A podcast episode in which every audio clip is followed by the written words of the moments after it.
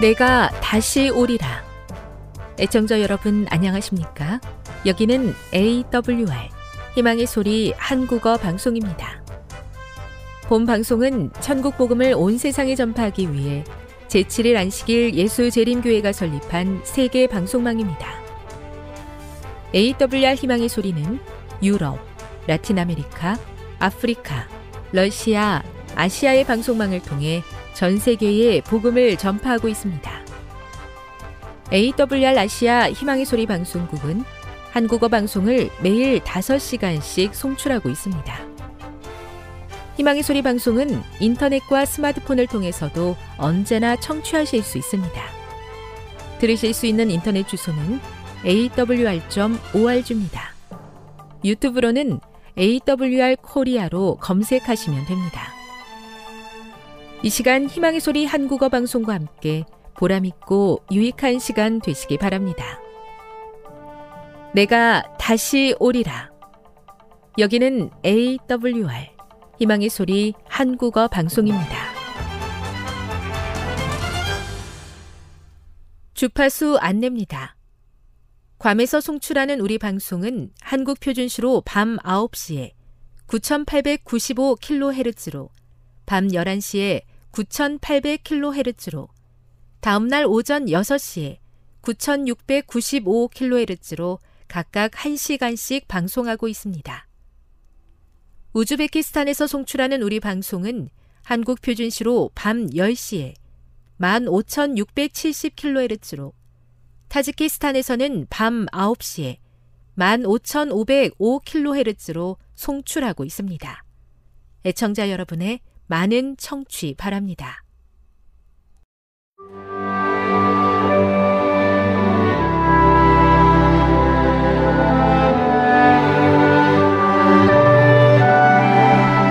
읽어주는 교과 둘째 날 5월 23일 월요일 야곱의 사닥다리 야곱이 아버지의 축복을 받았다는 사실을 듣게 되자마자 에서는 자신이 속았으며 동생이 자기 것을 가로챘음을 알게 되었다. 에서는 야곱을 죽이려고 했다.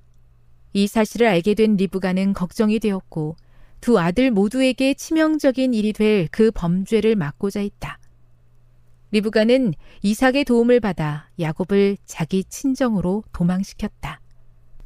그렇게 도망가는 길에 야곱은 그가 베델, 하나님의 집이라고 이름 짓게 될 한 장소에서 꿈을 통해 하나님을 만난다. 그곳에서 야곱은 하나님께 서원했다. 창세기 28장 10에서 22절과 창세기 11장 1에서 9절을 비교해 보라. 베델은 바벨과 어떻게 다른가? 바벨에서 일어난 사건과 베델에서 있었던 야곱의 경험에서 우리는 하나님과 맺어야 하는 관계에 대하여 어떤 교훈을 배울 수 있는가? 야곱은 꿈속에서 하나님과 연결된 특별한 사닥다리를 본다. 마치 사닥다리와 하나님이 같은 존재인 양, 같은 히브리어 동사 나차부가 땅 위에 서 있는 사닥다리와 사닥다리 위에 서 계신 여호와 하나님을 나타내기 위해 사용되었다. 사닥다리는 하늘에 닿기 위해 바벨에서 시도되었던 일과 연결된다. 바벨탑과 마찬가지로 사닥다리는 하늘의 문에 닿도록 세워졌다. 그러나 바벨탑이 하나님께 이르기 위한 인간의 노력을 나타낸다면 베델의 사닥다리는 인간의 노력이 아니라 하나님께서 우리에게 찾아오심으로 우리가 하나님께 나아갈 수 있음을 강조하여 보여준다. 야곱이 베고 자면서 꿈을 꾸었던 돌은 베델, 곧 하나님의 집의 상징이 된다. 이 돌은 인류를 위한 하나님의 구원의 중심이 되는 성전, 성소를 나타낸다. 야곱은 베델에서 자신이 경험한 것들이 단지 영적인 경험에 그치기를 원치 않았다. 그는 보다 더 분명한 외적인 표현으로 반응하고자 했다. 그래서 그는 하나님의 축복을 받기 위해서가 아니라 자신에게 이미 허락된 하나님의 은혜의 선물에 대한 반응으로서 하나님께서 주신 모든 것의 10분의 1을 드리기로 결심한다. 우리는 여기에서 이스라엘이 나라로 세워지기 이미 오래 전부터 존재했던 11조의 개념을 보게 된다. 교훈입니다. 야곱은 도망하는 길에 꿈속에서 하늘까지 닿는 사닥다리를 보았는데 이는 먼저 찾아오시는 하나님을 통해 우리가 그분께 나아갈 수 있음을 가르쳐 준다. 묵상. 창세기 28장 22절을 다시 한번 읽어보십시오. 11조는 하나님께서 주신 모든 것에서부터 구별되었습니다. 11조에 관해 야곱이 한 말을 통해 우리가 11조에 대해 배워야 할 중요한 사실은 무엇일까요? 적용. 힘든 상황 가운데 있을 때 위로하기 위해 찾아오신 하나님을 경험한 적이 있으십니까?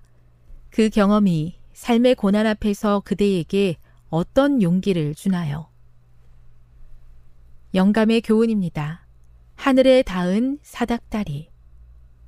우리 구주는 야곱이 본 사닥다리이며 그 밑바닥은 땅에 닿아 있고 맨 위는 가장 높은 하늘에 닿아 있다. 이것은 정해진 구원의 방법을 알려준다. 만일 우리 중 어떤 사람이 최종적으로 구원을 얻는다면 그것은 마치 사닥다리의 발판을 단단히 밟는 것처럼 예수님을 굳게 붙들므로써 이루어질 것이다. 증언보감 2권 211. 제 삶의 고난의 자리에 먼저 찾아오시는 하나님의 은혜를 인해 감사드립니다.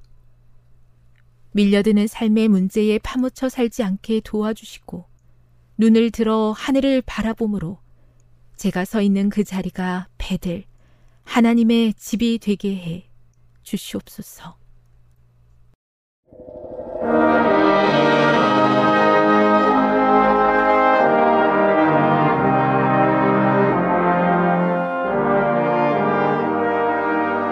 희망의 소리 청취자 여러분 안녕하십니까? 다시 읽는 창세기 12번째 시간입니다. 오늘은 하나님이 받으시는 예배란 제목의 말씀을 드리겠습니다. 하나님이 받으시는 예배와 하나님이 거절하시는 예배가 있습니다. 왜 가인의 제사가 연락되지 못했을까요? 어떻게 하면 하나님이 연락하시는 예배를 드릴 수 있을까요? 창세기 4장 3절 5절은 이렇게 말씀합니다. 세월이 지난 후에 가인은 땅의 소산으로 제물을 삼아 여호와께 드렸고 아벨은 자기도 양의 첫 새끼와 그 기름으로 드렸더니 여호와께서 아벨과 그 제물은 연락하셨으나 가인과 그 제물은 연락하지 아니하신지라 둘 다 똑같이 예배를 드렸습니다. 둘 다 똑같이 제물을 가져왔습니다. 가인은 아벨보다 더 시간과 정성이 필요한 곡식을 제물로 드렸습니다. 그런데 하나님은 받지 않으셨습니다. 아벨과 가인의 예배의 결정적 차이는 무엇일까요? 여호와께서 아벨과 그 제물은 연락하셨으나 가인과 그 제물은 연락하지 아니하신지라. 여기에서 바친 제물보다 바친 사람을 먼저 언급하십니다. 즉 하나님께 나아가는 그들의 마음의 태도에 차이가 있음을 암시하고 있는 것입니다. 히브리 11장 4절에 이렇게 말씀하십니다. 믿음으로 아벨은 가인보다 더 나은 제사를 하나님께 드림으로 의로운 자라 하시는 증거를 얻었으니 아벨은 믿음으로 드렸고 가인은 자기 방식대로 드렸습니다. 하나님께 나아가는 태도의 차이가 재물의 차이를 가져왔습니다. 히브리 9장 22절에 율법을 쫓아 거의 모든 물건이 피로써 정결케 되나니 피 흘림이 없은즉 사함이 없느니라고 말씀하셨습니다. 하나님은 죄인이 당신께 나오는 예배에는 희생제물의 피가 흘려지도록 계획하셨습니다. 제물을 죽여 드리는 자는 자신이 죄인이며 마땅히 하나님의 심판을 받아 사망에 처해져야 함을 인정해야 했습니다. 부조와 선자 72쪽에는 여기에 대해 이렇게 말씀하십니다. 피 흘림이 없이는 사제가 있을 수 없었다. 그리고 그들은 가축의 초태생을 희생제물로 바침으로써 약, 약속된 속죄로서 그리스도의 피에 대한 그들의 믿음을 나타내야 할 것이었다. 가인의 봉헌물에는 죄에 대한 참회가 표시되어 있지 않았다. 그는 자기의 공로를 가지고 나오려고 하였다. 가인은 재단을 쌓고 희생을 가져오는 점에서는 하나님께 순종하였다. 그러나 그는 부분적인 순종만을 드렸다. 가장 요긴한 부분, 즉 구속주의 필요성에 대한 인정을 빼어버렸다. 아담과 하와는 하나님께 나아가는 조건을 알고 있었고 자네들에게 분명히 가르쳤습니다. 가인이 여호와 앞에 나가기 위하여는 반드시 피의 제물이 필요함을 알았을 것임이 분명합니다. 그러나 감히 하나님이 정하신 방법을 외면하고 그 대신 자기의 방법을 내세웠습니다. 가인은 불신자도 아니었고 무신론자도 아니었습니다. 그는 기꺼이 하나님의 존재를 인정했으나 자기 나름의 방식으로 하나님께 예배를 드렸습니다. 창세기 4장 3절에 땅의 소산으로 재물을 삼아 여호와께 가져왔다고 했습니다. 그의 재물은 피 없는 재물로 자신의 수고의 열매로 만들어진 것이었습니다. 그것은 자기 노력의 산물이었습니다. 가인의 재물은 한마디로 자기의 손으로 만든 공로였습니다. 그는 자신이 죄인으로서 구주의 은혜가 절대 필요한 존재임을 부인했습니다. 그래서 그는 하나님의 요구를 무시했습니다. 그는 자기의 공로의 근거에서 하나님께 나아가고자 했습니다. 하나님의 방법을 받아들이는 대신에 그는 오만하게도 자신의 길로 행하면서 자신의 보기에 좋은 재물을 선택했습니다. 그는 하나님이 저주하신 땅의 소산을 하나님께 드렸습니다. 그는 자신의 수고의 산물을 드렸으며 자신의 손으로 행한 공로를 드렸습니다. 그리하여 하나님은 가인의 예배를 거절하셨습니다. 가인은 자신의 의와 도덕성을 자랑하면서 회개하는 세리를 경멸하는 바리새인들의 조상입니다. 그는 자기의 힘으로 하나님을 기쁘시게 하는 삶을 살 수 있다고 오만하게 말하는 모든 사람을 대표합니다. 유다서 11절은 가인의 길로 행한 사람들에게 화가 있을 것임을 선언합니다. 가인의 언어는 이것입니다. 나는 오직 내 손의 열매를 가져가노라. 나는 오직 내 자신의 손을 붙잡노라. 입니다. 이것이 가인의 길입니다. 가인은 하나님이 저주하신 땅의 열매를 가져왔으며 하나님은 그런 열매를 받지 않으셨습니다. 인간의 본성은 하나님의 사망의 저주 아래 있으며 그러므로 그와, 어, 그와 같은 사망의 열매를 맺습니다. 이사야 64장 6절에는 우리의 의는 다 더러운 옷과 같다고 기록하신 것처럼 인간의 공로는 공로는 고작해야 저주받은 땅의 열매, 즉 하나님 보시기에 악일 뿐입니다. 하나님은 그런 재물을 가져오는 자를 받지 않으십니다. 하나님이 받으시는 유일한 재물은 예수 그리스도의 공로의 기초 위에 드려지는 재물뿐입니다. 양은 산길을 가다가 맛있는 풀을 발견하면 1m 아래 절벽으로, 절벽으로 펄짝 뛰어내린다고 합니다. 내려가서는 신나게 풀을 뜯어먹을 땐 좋았는데 다 먹고 나서는 그 1m를 죽어도 못 올라옵니다. 아래에는 더 무서운 낭떠러지가 있고 진퇴양난입니다. 그런데 그 모습을 보고 목자가 줄을 내려 끌어올리려고 하면 자기를 잡아 가두는 줄 알고 뒷걸음질 치다가 낭떠러지로 떨어져 죽는답니다.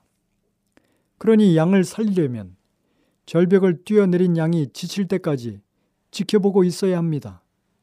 굶주림으로 정신을 잃을 때까지 보고 있다가 완전히 쓰러지면 줄로 몸을 감아 끌어올린다는 것입니다.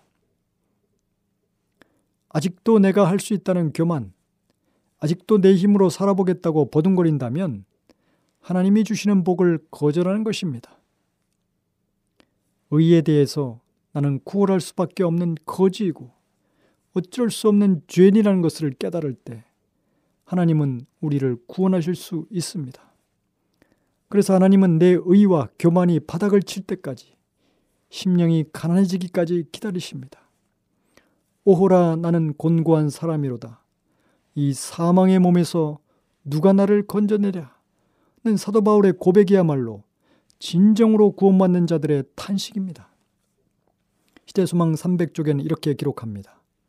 사람이 자신의 연약함을 깨닫고 모든 자부심을 벗어버리고 자신을 하나님께 굴복시키기 전에는 주께서는 사람의 회복을 위하여 아무것도 하실 수 없으시다.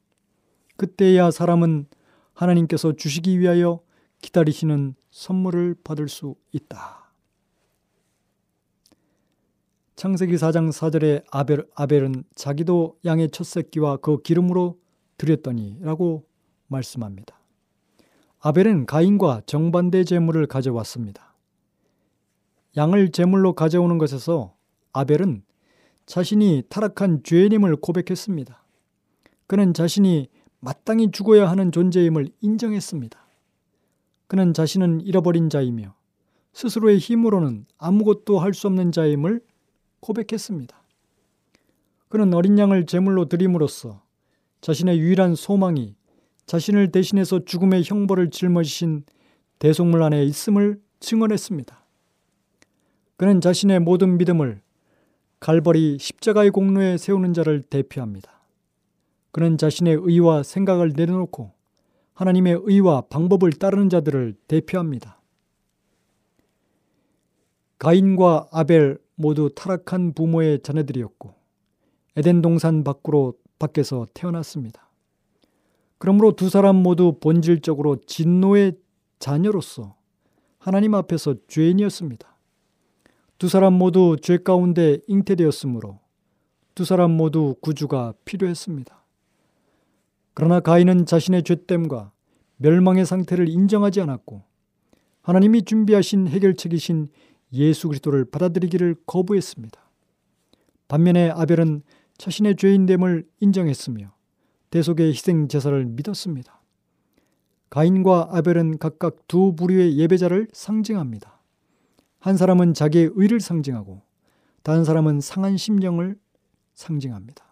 한 사람은 자기 공로를 의지한 자이고 한 사람은 예수 그리스도의 공로를 의지하는 자입니다. 한 사람은 하나님에 의해 거절되었고 다른 사람은 하나님께 받아들여진 사람입니다. 가인의 제사에서 제주는 누구입니까? 누가 제물과 제사 방법을 정했습니까? 하나님입니까? 가인입니까? 가인의 제사에서 제사의 주인은 가인이었습니다. 그러나 아벨의 제사에서 제주는 하나님이셨습니다. 아벨은 하나님이 말씀하시는 대로 그대로 순종하여 예배드렸습니다. 제사에서 제 주는 하나님이셔야 합니다. 내 방식대로, 내 생각대로 제사 드리는 것이 아니라 하나님이 정하신 방식대로 순종하는 것이 예배입니다.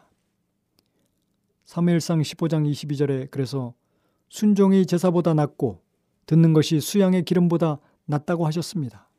예배는 듣는 것입니다. 하나님이 지시하신 말씀대로 한치의 가감 없이 순종하는 것입니다. 제사에서 주인이 하나님이 될 때 연락되는 예배가 됩니다.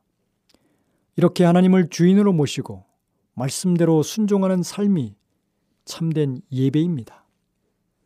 예배의 목적은 속죄였습니다. 즉 하나님께서 어린 양에게 옮겨진 죄를 제거하시는 데 있습니다. 이것을 연납이라고 합니다. 예배는 인간이 만든 수고의 제물을 하나님께 드리는 것이 아니라 오히려 하나님의 어린 양을 통해 주시는 속죄를 받는 것입니다. 하나님이 가인에게 원하셨던 것은 가인과 그의 죄였습니다.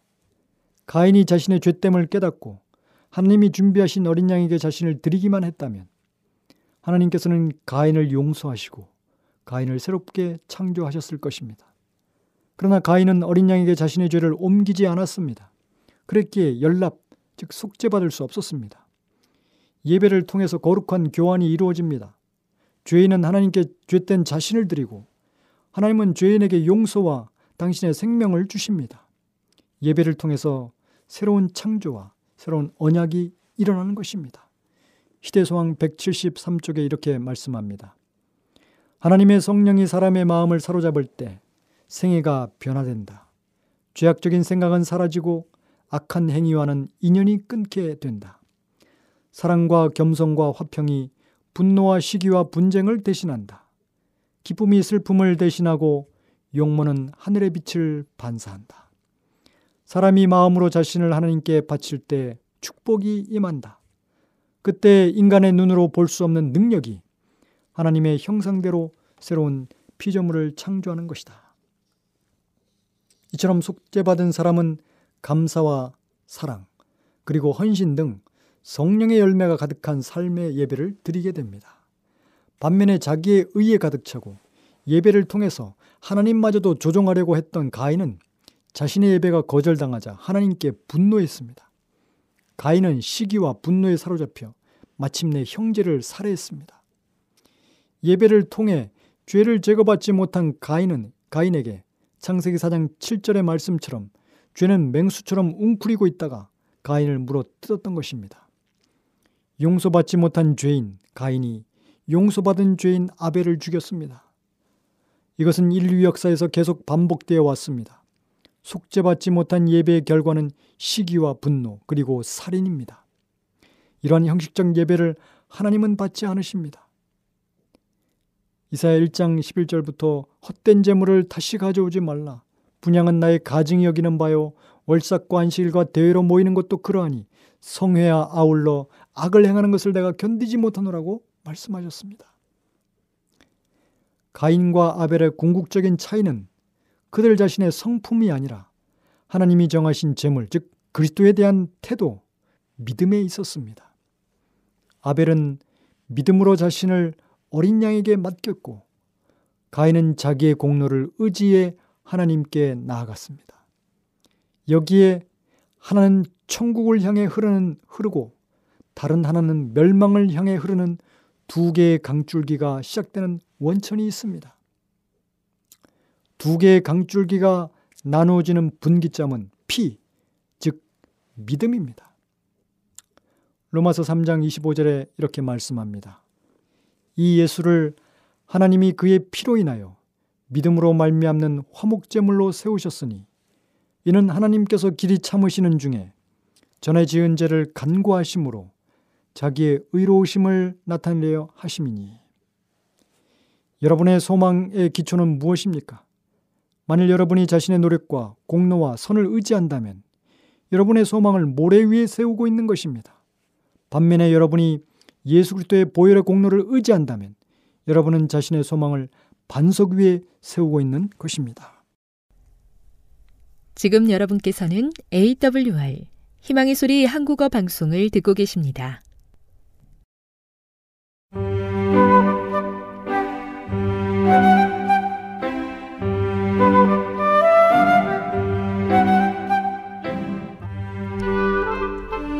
늘 주님이 함께하여 주심에 감사하는 마음으로 이 시간 건강한 생활의 지혜 준비했습니다. 오늘은 마음에 대해서 알아보도록 하겠습니다.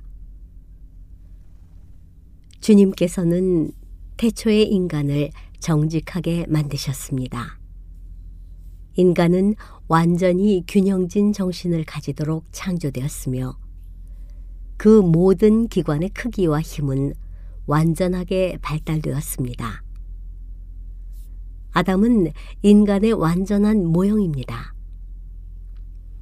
모든 정신적 자질은 균형이 잘 잡혔으며 각각은 구별된 직무를 갖고 있지만 어떤 것이라 할지라도 온전하고도 바른 사용을 위해 서로에게 의존하게 되어 있었습니다.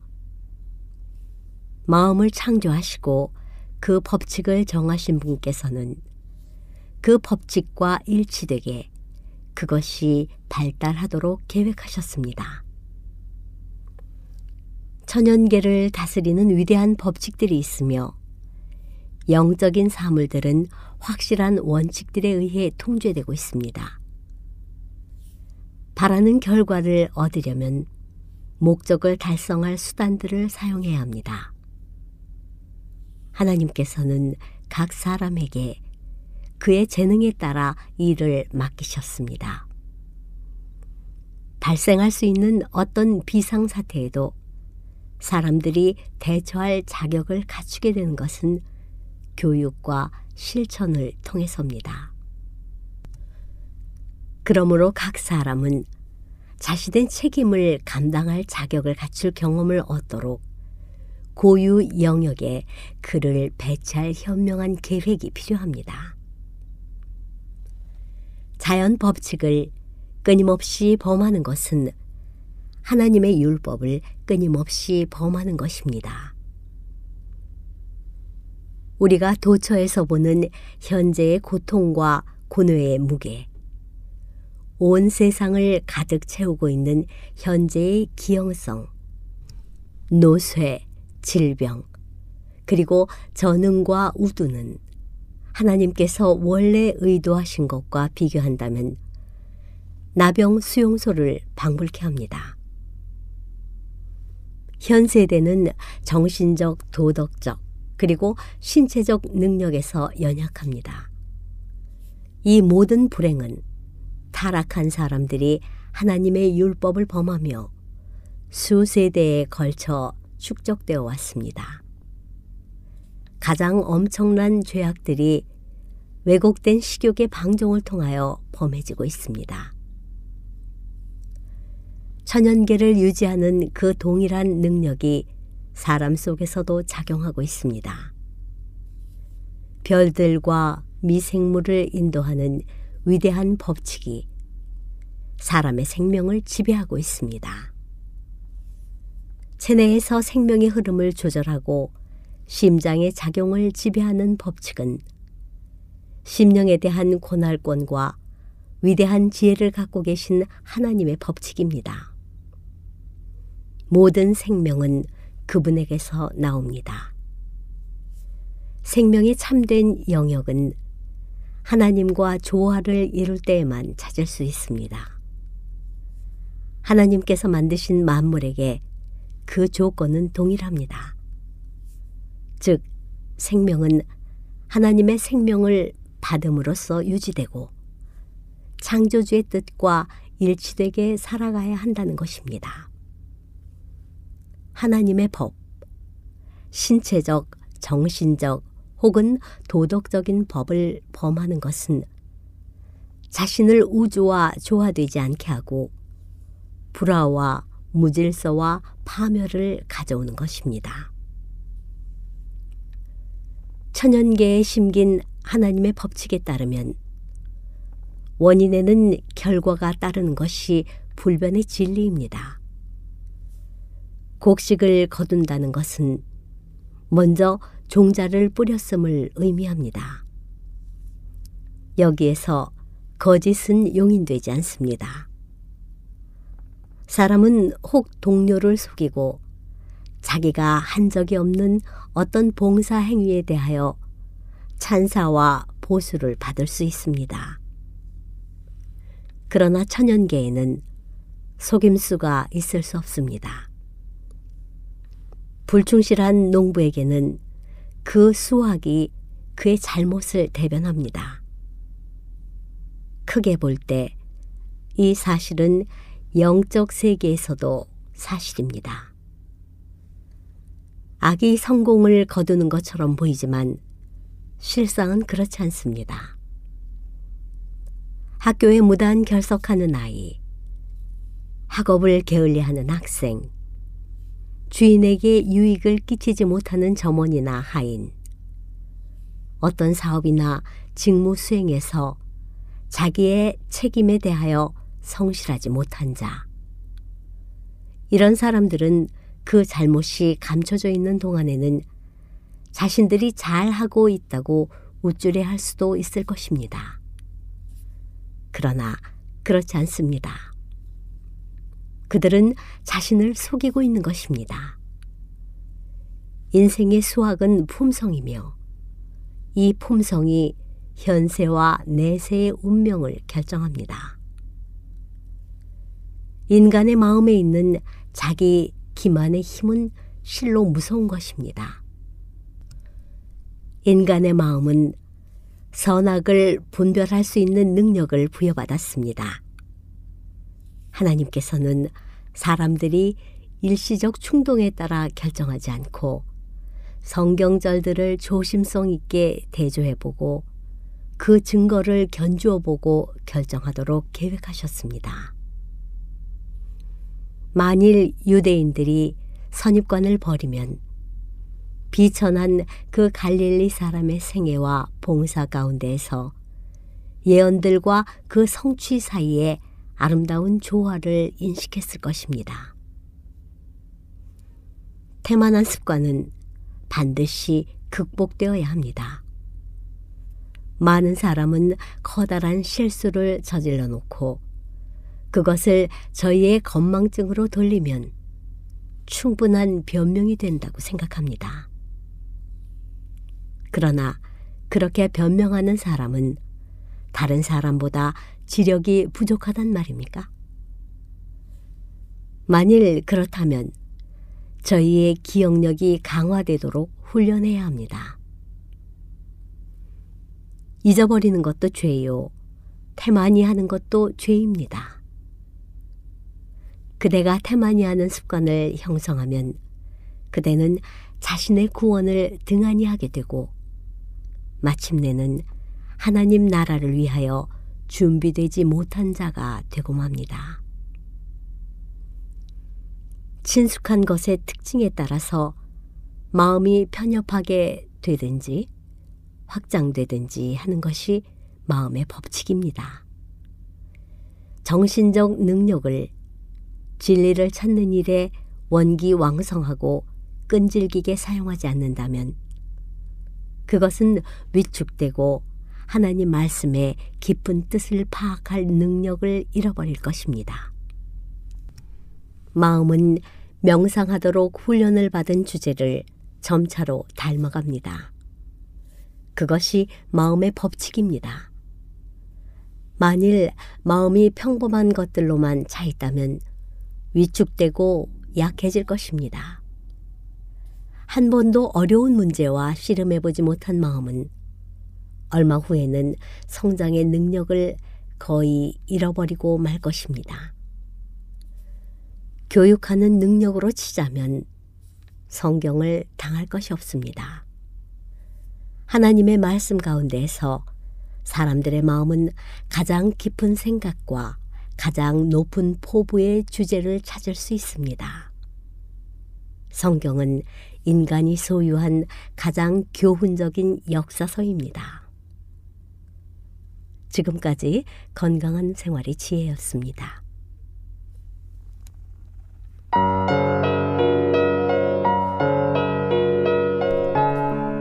누가복음 11장 37절 바리새인과 율법 교사 예수께서 말씀하실 때에 한 바리새인이 자기와 함께 점심 잡수시기를 청함으로 들어가 앉으셨더니 잡수시기 전에 손 씻지 아니하심을 그 바리새인이 보고 이상히 여기는지라 주께서 이르시되 너희 바리새인은 지금 잔과 대접의 겉은 깨끗이 하나 너희 속에는 탐욕과 악독이 가득하도다. 어리석은 자들아 겉을 만드시니가 속도 만들지 아니하셨느냐. 그러나 그 안에 있는 것으로 구제하라. 그리하면 모든 것이 너희에게 깨끗하리라. 화 있을진저 너희 바리새인이여 너희가 박하와 운양과 모든 채소의 11조는 들이되 공의와 하나님께 대한 사랑은 버리는도다. 그러나 이것도 행하고 저것도 버리지 말아야 할지니라. 화 있을진저 너희 바리새인이여 너희가 회당의 높은 자리와 시장에서 문안 받는 것을 기뻐하는도다. 화 있을진저 너희여 너희는 평토장한 무덤 같아서 그 위를 밟는 사람이 알지 못하느니라. 한 율법 교사가 예수께 대답하여 이르되 선생님 이렇게 말씀하시니 우리까지 모욕하심이니이다. 이르시되 화 있을진저 또 너희 율법 교사여 지기 어려운 짐을 사람에게 지우고 너희는 한 손가락도 이 짐에 대지 않는도다. 화 있을진저 너희는 선지자들의 무덤을 만드는도다. 그들을 죽인 자도 너희 조상들이로다. 이와 같이 그들은 죽이고 너희는 무덤을 만드니 너희가 너희 조상의 행한 일에 증인이 되어 옳게 여기는도다. 그러므로 하나님의 지혜가 일렀으되 내가 선지자와 사도들을 그들에게 보내리니 그 중에서 더러는 죽이며 또 박해하리라 하였느니라. 창세 이후로 흘린 모든 선지자의 피를 이 세대가 담당하되 곧 아벨의 피로부터 재단과 성전 사이에서 죽임을 당한 사가랴의 피까지 하리라. 내가 너희에게 이르노니 과연 이 세대가 담당하리라. 화 있을진저 너희 율법 교사여 너희가 지식의 열쇠를 가져가서 너희도 들어가지 않고 또 들어가고자 하는 자도 막았느니라 하시니라. 거기서 나오실 때에 서기관과 바리새인들이 거세게 달려들어 여러 가지 일을 따져 묻고 그 입에서 나오는 말을 책잡고자 하여 노리고 있더라. 누가복음 12장 1절 바리새인들의 외식을 주의하라. 그동안에 무리 수만 명이 모여 서로 밟힐 만큼 되었더니 예수께서 먼저 제자들에게 말씀하여 이르시되 바리새인들의 누룩 곧 외식을 주의하라. 감추인 것이 드러나지 않을 것이 없고 숨긴 것이 알려지지 않을 것이 없나니 이러므로 너희가 어두운 데서 말한 모든 것이 광명한 데서 들리고 너희가 골방에서 귀에 대고 말한 것이 지붕 위에서 전파되리라. 내가 내 친구 너희에게 말하노니 몸을 죽이고 그 후에는 능히 더 못하는 자들을 두려워하지 말라. 마땅히 두려워할 자를 내가 너희에게 보이리니 곧 죽인 후에 또한 지옥에 던져 넣는 권세 있는 그를 두려워하라. 내가 참으로 너희에게 이르노니 그를 두려워하라. 참새 다섯 마리가 두 아사리온에 팔리는 것이 아니냐. 그러나 하나님 앞에는 그 하나도 잊어버리시는 바 되지 아니하는도다. 너희에게는 심지어 머리털까지도 다 세신 바 되었나니 두려워하지 말라. 너희는 많은 참새보다 더 귀하니라. 내가 또한 너희에게 말하노니 누구든지 사람 앞에서 나를 시인하면 인자도 하나님의 사자들 앞에서 그를 시인할 것이요. 사람 앞에서 나를 부인하는 자는 하나님의 사자들 앞에서 부인을 당하리라. 누구든지 말로 인자를 거역하면 사하심을 받으려니와 성령을 모독하는 자는 사하심을 받지 못하리라. 사람이 너희를 회당이나 위정자나 권세 있는 자 앞에 끌고 가거든 어떻게 무엇으로 대답하며 무엇으로 말할까 염려하지 말라. 마땅히 할 말을 성령이 곧 그때에 너희에게 가르치시리라 하시니라. 한 부자 비유. 무리 중에 한 사람이 이르되, 선생님, 내 형을 명하여 유산을 나와 나누게 하소서 하니, 이르시되, 이 사람아, 누가 나를 너희의 재판장이나 물건 나누는 자로 세웠느냐 하시고, 그들에게 이르시되, 삼가 모든 탐심을 물리치라.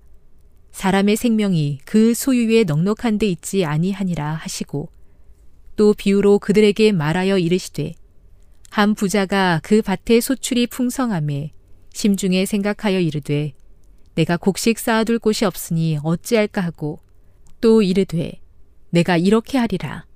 내 곡간을 헐고 더 크게 짓고 내 모든 곡식과 물건을 거기 쌓아두리라. 또 내가 내 영혼에게 이르되 영혼아 여러 해 쓸 물건을 많이 쌓아 두었으니 평안히 쉬고 먹고 마시고 즐거워하자 하리라 하되. 하나님은 이르시되 어리석은 자여 오늘 밤에 내 영혼을 도로 찾으리니 그러면 내 준비한 것이 누구의 것이 되겠느냐 하셨으니 자기를 위하여 재물을 쌓아두고 하나님께 대하여 부요하지 못한 자가 이와 같으니라. 목숨과 몸을 위하여 염려하지 말라. 또 제자들에게 이르시되 그러므로 내가 너희에게 이르노니 너희 목숨을 위하여 무엇을 먹을까 몸을 위하여 무엇을 입을까 염려하지 말라. 목숨이 음식보다 중하고 몸이 의복보다 중하니라. 까마귀를 생각하라. 심지도 아니하고 거두지도 아니하며 골방도 없고 창고도 없으되 하나님이 기르시나니 너희는 새보다 얼마나 더 귀하냐. 또 너희 중에 누가 염려함으로 그 키를 한 자라도 더할 수 있느냐.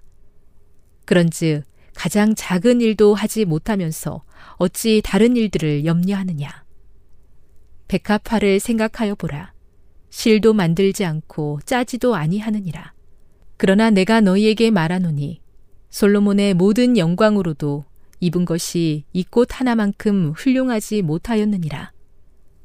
오늘 있다가 내일 아궁이에 던져지는 들풀도 하나님이 이렇게 입히시거든 하물며 너희일까 보냐 믿음이 작은 자들아 너희는 무엇을 먹을까 무엇을 마실까 하여 구하지 말며 근심하지도 말라 이 모든 것은 세상 백성들이 구하는 것이라 너희 아버지께서는 이런 것이 너희에게 있어야 할 것을 아시느니라 다만 너희는 그의 나라를 구하라. 그리하면 이런 것들을 너희에게 더하시리라. 적은 무리여 무서워 말라. 너희 아버지께서 그 나라를 너희에게 주시기를 기뻐하시느니라. 너희 소유를 팔아 구제하여 낡아지지 아니하는 배낭을 만들라. 곧 하늘에 둔 바 다음이 없는 보물이니 거기는 도둑도 가까이 하는 일이 없고 좀도 먹는 일이 없느니라. 너희 보물 있는 곳에는 너희 마음도 있으리라. 깨어 준비하고 있으라. 허리에 띠를 띠고 등불을 켜고 서 있으라. 너희는 마치 그 주인이 혼인집에서 돌아와 문을 두드리면 곧 열어주려고 기다리는 사람과 같이 되라. 주인이 와서 깨어 있는 것을 보면 그 종들은 복이 있으리로다. 내가 진실로 너희에게 이르노니 주인이 띠를 띠고 그 종들을 자리에 앉히고 나와 수종들리라. 주인이 혹 이경에나 혹 삼경에 이르러서도 종들이 그같이 하고 있는 것을 보면 그 종들은 복이 있으리로다. 너희도 아는 바니 집주인이 만일 도둑이 어느 때에 이를 줄 알았더라면 그 집을 뚫지 못하게 하였으리라. 그러므로 너희도 준비하고 있으라. 생각하지 않은 때에 인자가 오리라 하시니라. 베드로가 여짜오되 주께서 이 비유를 우리에게 하심이니이까 모든 사람에게 하심이니이까 예수께서 이르시되 지혜 있고 진실한 청지기가 되어 주인에게 그 집 종들을 맡아 때를 따라 양식을 나누어 줄 자가 누구냐? 주인이 이를 때에 그 종이 그렇게 하는 것을 보면 그 종은 복이 있으리로다. 내가 참으로 너희에게 이르노니 주인이 그 모든 소유를 그에게 맡기리라. 만일 그 종이 마음에 생각하기를 주인이 더디오리라 하여 남녀 종들을 때리며 먹고 마시고 취하게 되면 생각하지 않은 날 알지 못하는 시각에 그 종의 주인이 이르러 엄히 때리고 신실하지 아니한 자의 받는 벌에 처하리니 주인의 뜻을 알고도 준비하지 아니하고 그 뜻대로 행하지 아니한 종은 많이 맞을 것이요. 알지 못하고 맞을 일을 행한 종은 적게 맞으리라. 무릇 많이 받은 자에게는 많이 요구할 것이요. 많이 맡은 자에게는 많이 달라 할 것이니라. 불을 던지러 분쟁을 일으키러 왔다. 내가 불을 땅에 던지러 왔노니 이 불이 이미 붙었으면 내가 무엇을 원하리요? 나는 받을 침례가 있으니 그것이 이루어지기까지 나의 답답함이 어떠하겠느냐? 내가 세상에 화평을 주려고 온 줄로 아느냐? 내가 너희에게 이르노니 아니라 도리어 분쟁하게 하려 함이로다. 이후부터 한 집에 다섯 사람이 있어 분쟁하되 셋이 둘과 둘이 셋과 하리니 아버지와 아들과 아들이 아버지와 어머니가 딸과 딸이 어머니와 시어머니가 며느리와 며느리가 시어머니와 분쟁하리라 하시니라. 시대를 분간하고 화해하기를 힘쓰라.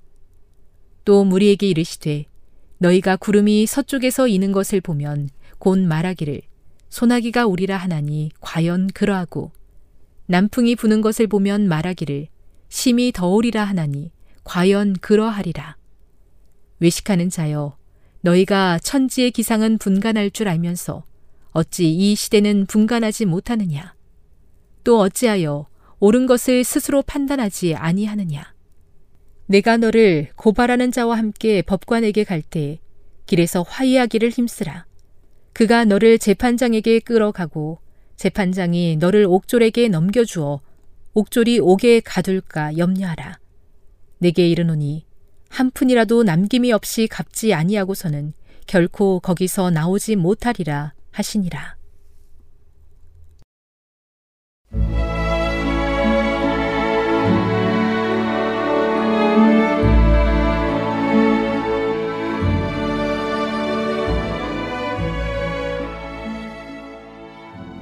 애청자 여러분 안녕하십니까?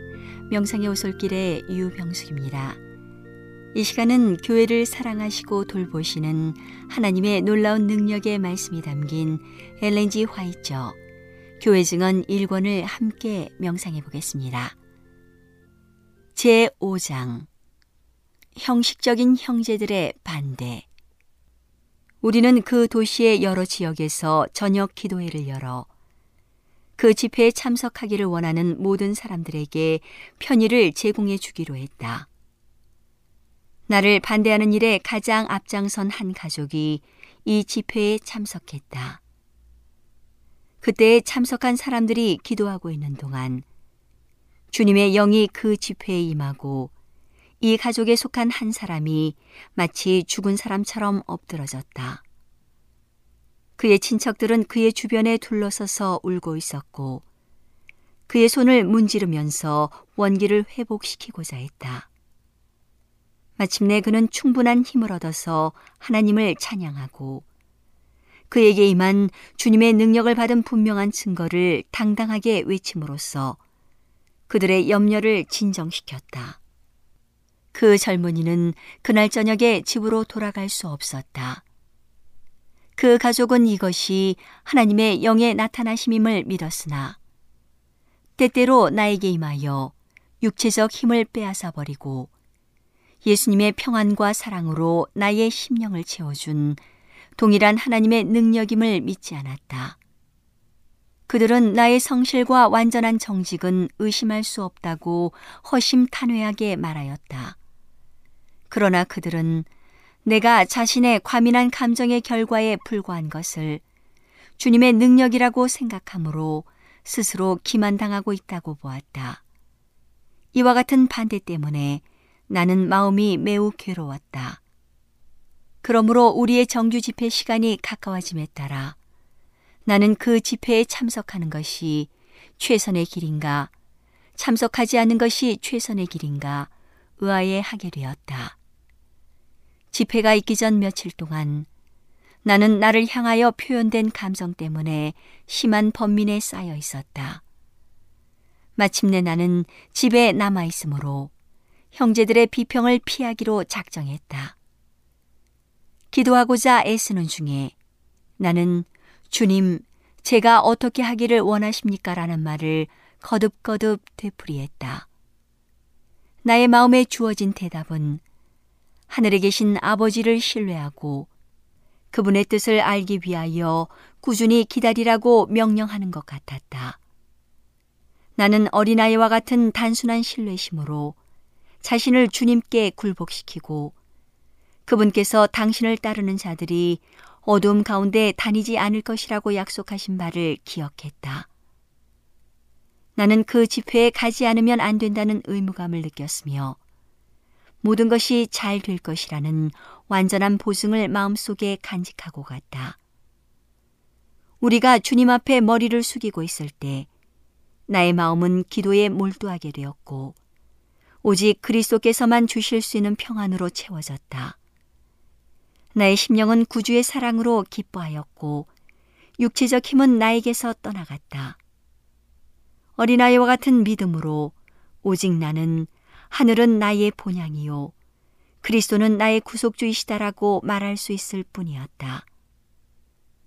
하나님의 능력이 내게 나타난 것을 믿지 않는 가족으로 전에 언급된 적이 있는 집안 사람 하나가 이번에는 내가 흥분 상태에 빠진 것이 분명하다고 주장했다. 그는 내가 그런 상태에 빠지지 않는 것이 도리임에도 불구하고 이를 저버리고 오히려 그것을 하나님의 은총의 표로 내세웠다고 생각했다. 이때 그의 의심과 반대는 나에게 영향을 미치지 못했다.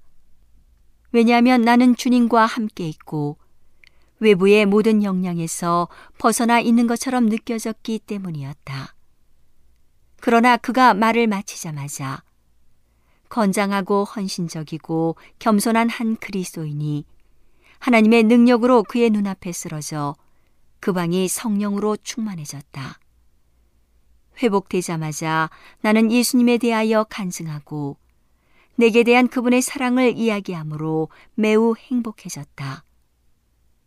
나는 하나님의 약속을 믿는 믿음의 부족과 사람들을 두려워함으로 그분의 영의 역사를 저지한 잘못을 고백하고 나의 불신에도 불구하고 예기치 않은 그분의 사랑과 도우시는 은혜의 증거를 주신 데 대해 감사를 드렸다.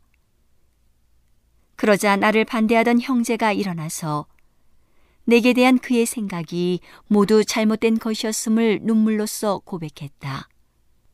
그는 겸손하게 나에게 용서를 구하면서 다음과 같이 말했다. 엘렌 자매여, 나는 그대의 앞길에 장애물을 결코 다시는 놓지 않겠습니다. 하나님께서는 나의 마음 속에 있는 냉랭함과 완고함을 내게 보여주시고 그분의 능력의 증거를 통하여 그것을 깨뜨리셨습니다. 나는 매우 큰 잘못을 범해왔습니다. 그런 다음에 그는 사람들을 향하여 말했다. 엘렌 자매가 매우 기쁜 것처럼 보였을 때 나는 왜 그처럼 느껴지지 않는가라고 생각하곤 했습니다. 왜 알 형제는 그런 증거를 받지 않는가? 왜냐하면 나는 그를 헌신적인 그리스도인으로 확신했지만 그에게는 그와 같은 능력이 임하지 않았기 때문이었습니다. 나는 만일 이것이 거룩한 하나님의 영향일 것 같으면 오늘 저녁에 알 형제도 그것을 경험할 수 있게 해달라고 조용하게 기도하였습니다. 그러한 마음의 소원을 하늘로 올리자마자 알 형제는 하나님의 능력으로 엎드러져서 주님께서 역사하게 하옵소서라고 부르짖게 되었습니다. 나는 성령을 대적하여 싸우고 있었다는 것을 마음으로 깨닫게 되었습니다. 그러나 나는 완고한 불신으로 더 이상 성령을 슬프시게 하지 않을 것입니다. 빛을 환영합니다. 오늘은 하나님의 놀라운 능력의 말씀이 담긴 엘렌지 화이처 교회 증언 1권을 함께 명상해 보았습니다. 명상의 오솔길이었습니다.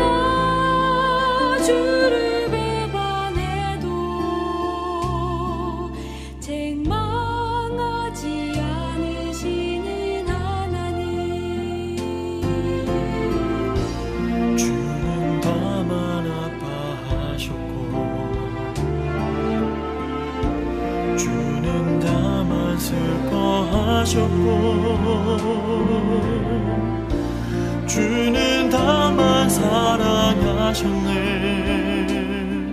주 말씀하셨네. 내가 너를 아노라